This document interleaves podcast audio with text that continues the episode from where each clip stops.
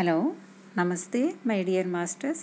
విజ్ఞాన భైరవ తంత్ర బై ఓషో ఈ పుస్తకంలో మనము ఎనిమిదవ అధ్యాయమైనటువంటి సర్వస్వ స్వీకారం అవిభాజ్యత్వం తాంత్రిక పవిత్రతకు అర్థం.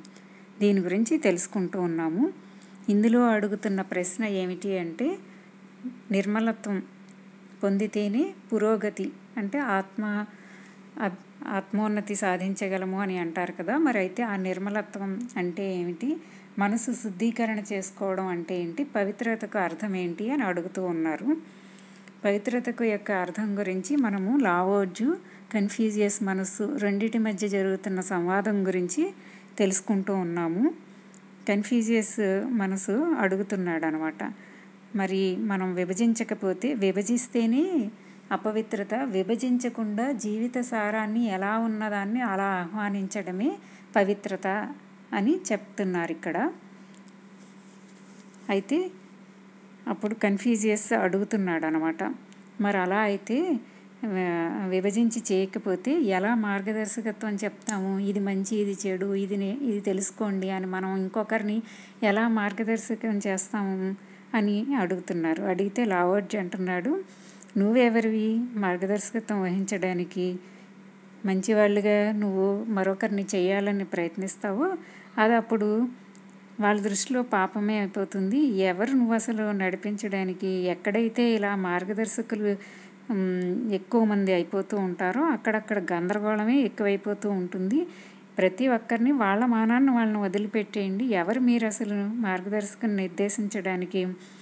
జీవితం అనేది ఒక ప్రవాహం లాంటిది. దాన్ని అలా ప్రవహించనీయడమే అదే పవిత్రత అదే నిర్మలత్వం అని లావోజు చెప్తున్నారన్నమాట.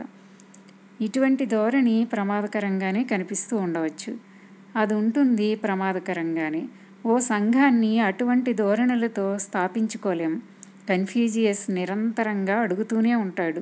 కానీ లావోజు చెప్పే ఏకైక విషయం ఏమిటంటే ప్రకృతే చాలు ఏ నైతికతలు అక్కర్లేదు.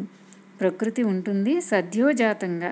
ప్రకృతే చాలు. ఏ విధింపబడే న్యాయాలు క్రమశిక్షణలు అక్కర్లేదు. అమాయకత్వమే చాలు. ఏ నైతికతలు అక్కర్లేదు. ప్రకృతి ఉంటుంది సద్యోజాతంగా. ప్రకృతే చాలు. ఏ విధింపబడే న్యాయాలు క్రమశిక్షణలు అక్కరలేదు. అమాయకత్వమే చాలు. జ్ఞానం అక్కర్లేదు. కన్ఫ్యూజియస్ అల్లకల్లోలం అయిపోయి అక్కడి నుంచి వెనక్కి వచ్చేశాడు ఎన్నో రోజులు ఆయనకు నిద్రే పట్టలేదు. ఆయన శిష్యులు అడిగారు మీ సమావేశంలో ఏం జరిగిందో కాస్త చెప్పండి. ఏం జరిగింది? కన్ఫ్యూజియస్ ప్రత్యుత్తరాన్ని ఇచ్చాడు వాళ్ళకు ఆయన ఓ మనిషి కాడు. ఆయన ఓ ప్రమాదం. ఆయన ఓ డ్రాగన్.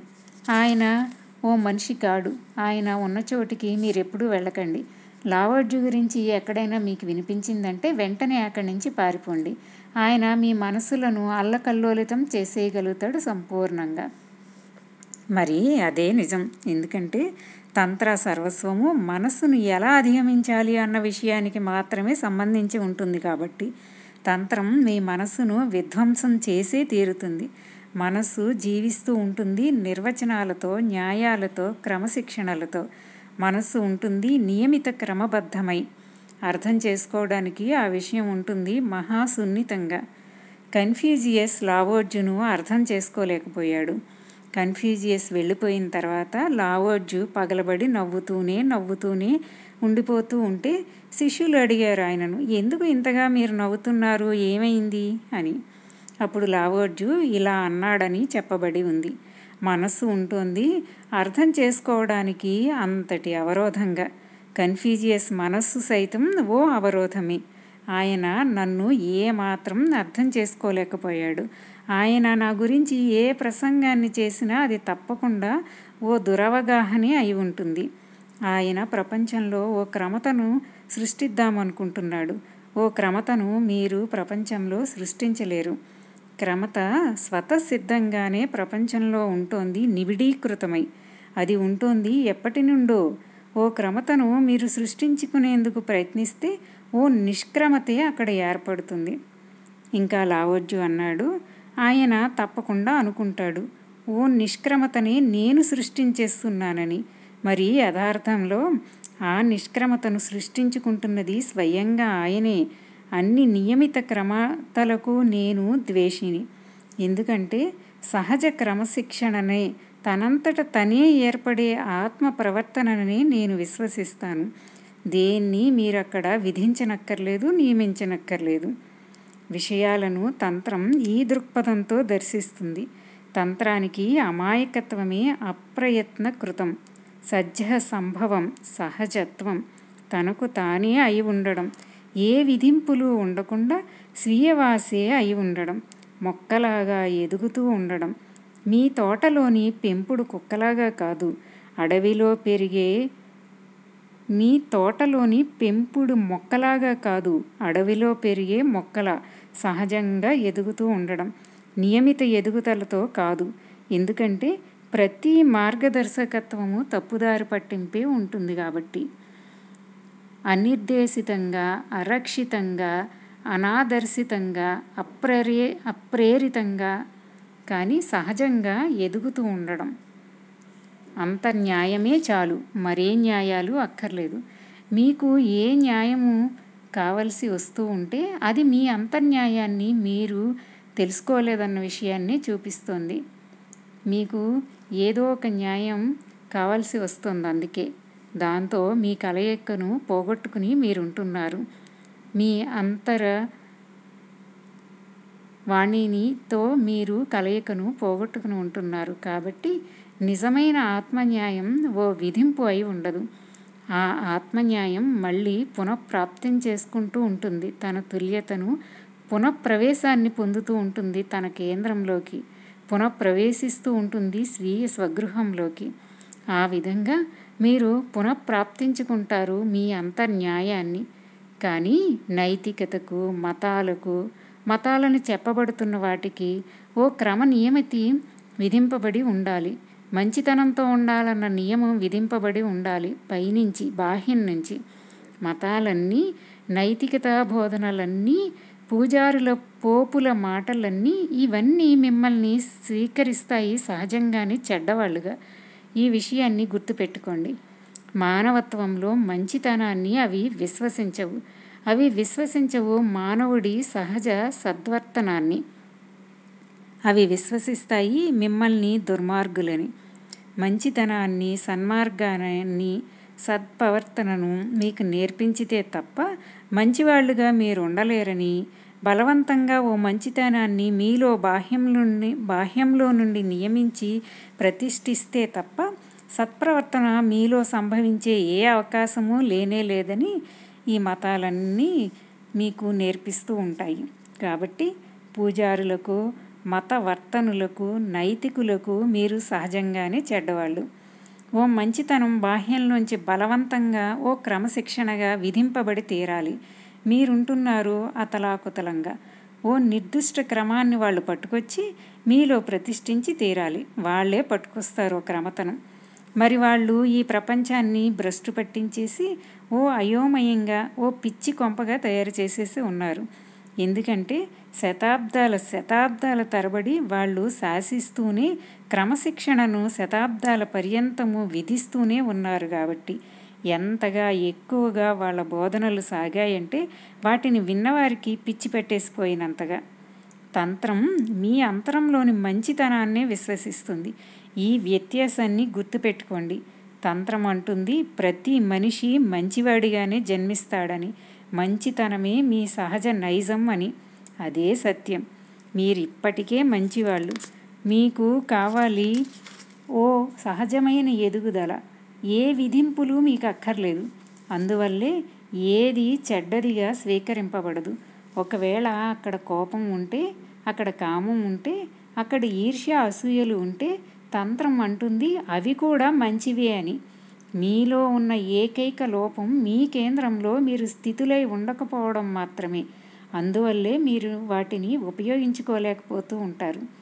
ఇక్కడ అర్థం ఏమిటంటే మనం ఎరుకని ఉపయోగించుకుని చేసుకుంటే అవే సద్గుణాలుగా అక్కడ ఏవైతే దుర్గుణాలు అని చెప్పబడుతున్నాయో అవే సద్గుణాలుగా ఎరుకలో పరివర్తింపబడతాయి అని చెప్తున్నారు.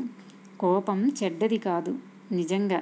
సమస్య ఏమిటంటే మీలో మీరు ఉండకపోవడమే చెడ్డది. అందువల్లే కోపం విధ్వంసాన్నే సృష్టిస్తుంది. మీలో మీరు స్థితులై ఉంటే కోపం తయారవుతుంది ఓ ఆరోగ్యకరమైన శక్తిగా. కోపమే అవుతుంది ఆరోగ్యం. కోపం పరివర్తితమవుతుంది శక్తిగా. అది అయిపోతుంది మంచిది. మీ లోపల ఏవేవి ఉన్నా అవన్నీ మంచివే. తంత్రం సర్వస్వంలోనూ ఉన్న మంచితనాన్ని విశ్వసిస్తుంది. సర్వస్వము పవిత్రతమే ఏది కాదు ప అపవిత్రం. ఏది కాదు చెడు. తంత్రానికి దుష్టభూతం ఉండదు. కేవలం దివ్యమైన ఉనికి మాత్రమే ఉంటుంది. మతాలు ఉండలేవు దుష్టభూతం కాకుండా. ఉండకుండా ఉండలేవవి. వాటికి ఉండాలి ఓ దేవుడు ఓ దుష్టభూతం కూడా. కాబట్టి అపోహపడి దారి తప్పిపోకండి. వాళ్ళ దేవాలయాల్లో దేవుడి విగ్రహాలు మాత్రమే మీకు కనిపిస్తూ ఉంటే ఆ దేవుడి విగ్రహం వెనకాలే దాక్కుని ఉంటుంది దుష్టభూతం. ఎందుకంటే దుష్టభూతం ఉండకపోతే ఏ మతానికి ఉనికి ఉండదు కనుక. ఏదో ఒకటి నిరంతరము నిందింపబడుతూనే ఉండాలి. ఏదో ఒక యుద్ధం ఎప్పుడూ జరుగుతూ ఉండాలి. దేన్నో ఒకదాన్ని ఎప్పుడూ విధ్వంసం చేసేస్తూనే ఉండాలి. సంపూర్ణతను ఉన్నదున్నట్లు స్వీకరించకూడదు. కేవలం ఓ అంశం మాత్రమే స్వీకరింపబడుతూ ఉండాలి. ఇదే ఉంటోంది మౌలికంగా. ఉన్నదున్నట్లుగా మీరు స్వీకరింపబడరు ఏ మతంలోనూ. మీలో పాక్షిక తత్వానికి మాత్రమే మతంలోకి లభిస్తుంది అనుభూతి. వాళ్ళు అంటారు మీ ప్రేమను మేము స్వీకరిస్తాం కానీ మీ ద్వేషాన్ని స్వీకరించం. నాశనం చేసేయండి ద్వేషాన్ని. మరి ఇది ఉంటుంది మహా సమస్యగా. ఎందుకంటే ద్వేషాన్ని మీరు పూర్తిగా నాశనం చేసేస్తే ప్రేమ కూడా నాశనం అయిపోతుంది కాబట్టి. ఎందుకంటే అవి రెండు విషయాలు కావు కాబట్టి. వాళ్ళు అంటారు మీ నిశ్శబ్దాన్ని మాత్రమే మేము స్వీకరిస్తాం కానీ మీ కోపాన్ని మేము స్వీకరించమని. కోపాన్ని మీరు నశింపజేసుకుంటే మీ సజీవికత కూడా నాశనమైపోతుంది కాబట్టి. అప్పుడు ఉంటారు తప్పకుండా మీరు నిశ్శబ్దంగానే. కానీ ఉండరప్పుడు బ్రతికున్న మనిషిగా చచ్చిపోయిన వాళ్ళుగానే మీరుంటారప్పుడు. ఆ నిశ్శబ్దం ఉండదు జీవితంగా ఉంటుందది మృత్యువుగా. మతాలు మిమ్మల్ని ఎప్పుడు రెండుగానే విభజిస్తాయి దుష్టులుగా దివ్యులుగా. మీలో దివ్యత్వాన్ని వాళ్ళు స్వీకరిస్తారు. మీరుంటారు దుష్టత్వంతో యుద్ధం చేస్తూ దుష్టత్వం నాశనం చేసేయబడాలి కాబట్టి. ఎవరైనా నిజంగా ఆ మతాలను అనుసరిస్తే ఆ మనిషి ఖచ్చితంగా తీర్మానం చేసుకుంటాడు. ఏ క్షణంలో మీరు దుష్టత్వాన్ని నాశనం చేసేసుకుంటారో ఆ క్షణంలోని దేవుడు కూడా నాశనమైపోతాడని. కానీ ఎవ్వరూ నిజంగా ఆ మతాలను అనుసరించరు. ఎవ్వరూ వాటిని అనుసరించలేరు. ఎందుకంటే స్వయంగా ఆ బోధనే మతిలేనిదై ఉంటోంది కనుక. కాబట్టి ప్రతి ఒక్కరూ చేస్తున్నది ఏమిటి? ప్రతి ఒక్కరూ చేసేసుకుంటున్నారు మోసాలను ఆత్మవంచనలను. అందువల్లే ఉంటున్నాయి అందులో ఎంతో ఎక్కువ ఆత్మవంచనలు. ఆ ఆత్మవంచనలు మతాల వల్లే సృష్టింపబడ్డాయి. ఆ మతాలు ఏ ఏ విషయాలను మీకు బోధిస్తూ ఉన్నా వేటిని మీరు ఆచరించలేకపోతూ ఉంటారు. అందువల్లే మీరు అయిపోతారు మిథ్యాచారులు. వాటిని అనుసరిస్తే మీరు చచ్చి ఊరుకుంటారు తప్పకుండా. వాటిని మీరు ఆచరించకుండా ఉంటే అప్పుడు మీరు మిమ్మల్నే ఆత్మనింద చేసుకుంటూ ఉంటారు. మతాచారాన్ని సరిగ్గా నిర్వర్తింపలేకపోతున్నామని వ్యధ చెందుతూ ఉంటారు. కాబట్టి ఏం చెయ్యాలి? జిత్తుల మారి మనసు చేస్తుంది ఓ పరిష్కారాన్ని. మాటలతో చేస్తూ ఉంటుంది మతానికి సేవ. చెప్తూ ఉంటుంది మత పెద్దలకు మిమ్మల్ని మేము అనుసరిస్తున్నామని. కానీ తను చేయాలనుకున్న పనులను మాత్రం చేసుకుంటూ పోతూ ఉంటుంది ఆ మనసు మీరు కోపాన్ని మీరు మోసుకుంటూనే ఉంటారు. మీ కామాన్ని మీరు అనుసరిస్తూనే ఉంటారు. మీ ఈర్ష్య అసూయలను అవన్నీ కొనసాగుతూనే ఉంటాయి. కానీ మీరు కొనసాగిస్తూనే ఉంటారు. చెప్పడాన్ని ఏమనంటే కోపం చెడ్డదని అసూయ చెడ్డదని కామం చెడ్డదని అదో పాపమని ఇదే మిథ్యాచారం అంటే. ప్రపంచం మొత్తం ఈ మిథ్యాచారంతోనే ఉంటుంది. ఏ మనిషి ఉండడం లేదు నిజాయితీగా. ఈ విభజనలు చేసే మతాలన్నీ వెళ్ళిపోతే తప్ప ఏ మనిషి ఉండలేడు నిజాయితీగా. వైరుధ్యాలుగానే ఈ మాటలు కనిపిస్తూ ఉండవచ్చు. ఎందుకంటే అన్ని మతాలు మానవుడు నిజాయితీగానే ఉండాలని బోధించి చెబుతూ ఉంటాయి కాబట్టి. కానీ అవే అయి ఉంటున్నాయి కాపట్యానికి పునాదులుగా. ఆ మతాలే చేస్తున్నాయి మిమ్మల్ని కపటాచారులుగా. ఎందుకంటే ఆచరించేందుకు అసాధ్యాలైన వాటినే మీకు అవి విధిస్తూ ఉంటున్నాయి కాబట్టి. అందువల్ల వాటిని ఆచరించలేకపోతున్న మీరు మిథ్యాచారులే అయిపోతారు. తంత్రం సేకరిస్తుంది మిమ్మల్ని మీ సంపూర్ణతతో మీ సమగ్రతతో. ఎందుకంటే తంత్రం ఉంటుంది అంటుంది స్వీకరిస్తే సంపూర్ణంగా స్వీకరించండి. స్వీకరించకపోతే సంపూర్ణంగా తిరస్కరించండి అని. మధ్యలో కొంచెం పట్టుకోవడం అనేది ఉండదు. ఓ మనిషి ఉంటాడు ఓ మొత్తంగా ఓ సజీవ సర్వస్వంగా. దాన్ని మీరు విభజించలేరు. దీన్ని మేము స్వీకరించమని మీరు చెప్పలేరు. ఎందుకంటే దీన్ దేన్ని మీరు తిరస్కరిస్తూ ఉన్నారో అది ఆంగికంగా అంటుకుని ఉంటుంది మీరు స్వీకరిస్తున్న దానితో కాబట్టి. ఏది మీరు తిరస్కరిస్తూ ఉంటే దాన్నే మీరు స్వీకరిస్తూ ఉంటారు. ఇది ఉంటుంది ఈ విధంగా. నా శరీరం అక్కడ ఉంది. ఎవరో వచ్చి అంటారు మీ రక్త ప్రసరణను మేము ఒప్పుకుంటాం కానీ మీ హృదయపు చెప్పులను మేము ఒప్పుకోము అని. ఇది ఇలాగే ఉంటుంది మరి. మీ గుండె అలా నిరంతరంగా చప్పుడు చేస్తూ ఉండడాన్ని మేము ఒప్పుకోం. మేము ఒప్పుకుంటాం మీ రక్త ప్రసరణను. అది ఉంటుంది సరిగ్గాని అది ఉంటుంది నిశ్శబ్దంగా కానీ నా రక్త ప్రసరణం నా గుండెలో నుంచే జరుగుతుంది. ఆ రక్త ప్రసారాన్ని చేయడం మీదే నా గుండె చప్పుడు సంబంధించి ఉంటుంది. గుండె కొట్టుకుని చప్పుడు వస్తేనే రక్త ప్రసరణ జరుగుతుంది. కాబట్టి నేనేం చేయగలుగుతాను? నా గుండె నా రక్త ప్రసారము అంతా కలిసి ఓ ఆంగిక ఏకత్వమే అయిపో ఉంటుంది. అవి రెండు విషయాలు కావు అవి ఒక్కటే. కాబట్టి నన్ను స్వీకరిస్తే సంపూర్ణంగానే స్వీకరించండి. లేదా తిరస్కరించండి. నన్ను పూర్తిగానే కానీ చెయ్యకండి. నన్ను విభజించే ప్రయత్నం. ఎందుకంటే అప్పుడు ఓ మిథ్యాచారాన్ని మీరు సృష్టించేస్తారు. ఓ ప్రగాఢ మిథ్యాచారాన్ని. నా గుండె చప్పుళ్ళను మీరు నిందిస్తూ ఉంటే అప్పుడు నేను కూడా నా గుండె చప్పుళ్ళను నిందించుకోవడాన్ని ప్రారంభించేస్తాను. కానీ రక్తానికి స్వయంగా ప్రవహించే శక్తి ఉండదు. మరి నేను ఉండలేను సజీవంగా ఆ రక్త ప్రసరణ జరగకపోతే కాబట్టి ఏం చేయాలి? ఉండిపోతూ ఉండండి. మీరు ఉన్నట్లుగానే చెప్తూనే ఉండండి. ఏ విషయాన్ని గురించో ఆ ప్రకారంగా మీరు ఉండని విషయం గురించి మీరు ఉండలేని విషయం గురించి. గుండెకు రక్త ప్రసరణానికి మధ్య ఏ సంబంధం ఉంటుందో అర్థం చేసుకోవడానికి సులభంగానే ఉంటుంది. కానీ ఉంటుంది మహా కష్టంగా. ప్రేమకు ద్వేషానికి మధ్య ఉన్న సంబంధాన్ని అర్థం చేసుకోవాలంటే అవి రెండూ కూడా ప్రేమ ద్వేషం రెండూ కూడా ఒక్కటే. ఎవరినైనా మీరు ప్రేమిస్తూ ఉన్నప్పుడు మీరు చేస్తున్నది ఏమిటి అది ఉంటు అది ఉంటుంది ఓ కదలికగా. ఓ శ్వాస మీలోంచి బయటకు కదులుతూ ఉన్నట్లు. ఎవరినో మీరు ప్రేమిస్తున్నప్పుడు ఏం చేస్తున్నారు మీరు? మీరు వెళ్తున్నారు ఆ మనిషిని కలుసుకోవడానికి. అది బయటకు వెళ్ళిపోతున్న ఓ శ్వాస. ఎవరినైనా ద్వేషిస్తూ మీరున్నప్పుడు ఇది ఉంటుంది వెనక్కి తిరిగి వస్తున్న శ్వాసగా. మీరు ప్రేమిస్తున్నప్పుడు ఇంకో మనిషితో మీరు ఆకర్షింపబడతారు. మీరు ద్వేషిస్తున్నప్పుడు ఎదిరింపబడి వికర్షితులవుతారు. ఆకర్షణ వికర్షణలు రెండూ ఒకే చలనపు రెండు కెరటాలు. ఆకర్షణ వికర్షణలు రెండు విషయాలు కావు. మీరు వీటిని విభజించలేరు. మీరు చెప్పలేరు. మీరు ఊపిరి తీసుకోవచ్చు కానీ వదిలిపెట్టకూడదు. లేదా ఊతి ఊపిరి వదిలిపెట్టవచ్చు కానీ లోపలికి తీసుకోకూడదు. ఒక్కదానికి మాత్రమే మీకు అనుమతి ఉంటుంది. శ్వాసను నిరంతరంగా వదిలిపెడుతూ అయినా ఉండండి లేకపోతే నిరంతరంగా స్వీకరిస్తూ అయినా ఉండండి. కానీ ఈ రెండూ చేయకండి అని ఇలా ఉంది మీ మూర్ఖత్వం. ఎలా ఉచ్ఛ్వసించగలుగుతారు మీరు? నిశ్వాసం మీకు అనుమతింపబడకపోతూ ఉంటే ద్వేషించడానికి మీకు అనుమతి ఉండకపోతే మీరు ప్రేమించలేరు. తంత్రం అంటుంది మేము మానవుణ్ణి సంపూర్ణంగానే స్వీకరిస్తాం. ఎందుకంటే మానవుడు ఓ ఆంగిక ఏకత్వం కాబట్టి అని మానవుడు ఉన్నాడు. ఓ ప్రగాఢ ఏకత్వంగా మానవుడిలో వదిలిపెట్టాల్సింది ఏది ఉండదు. మరిది ఇలాగే ఉండి తీరాలి. ఎందుకంటే మానవుడు ఓ సర్వాంగ సర్వస్వపు ఏకత్వం కాకపోతే అప్పుడు ఈ సృష్టిలో ఏది సర్వాంగిక ఏకత్వంగా ఉండలేదు కాబట్టి. మానవుడు ఉంటున్నాడు సర్వాంగిక ఏకత్వపు శిఖరంగా. వీధిలో పడి ఉండే ఓ రాతి ముక్క ఉంటుంది ఏకత్వంగా. వృక్షం ఉంటుంది ఒక ఏకత్వంగా.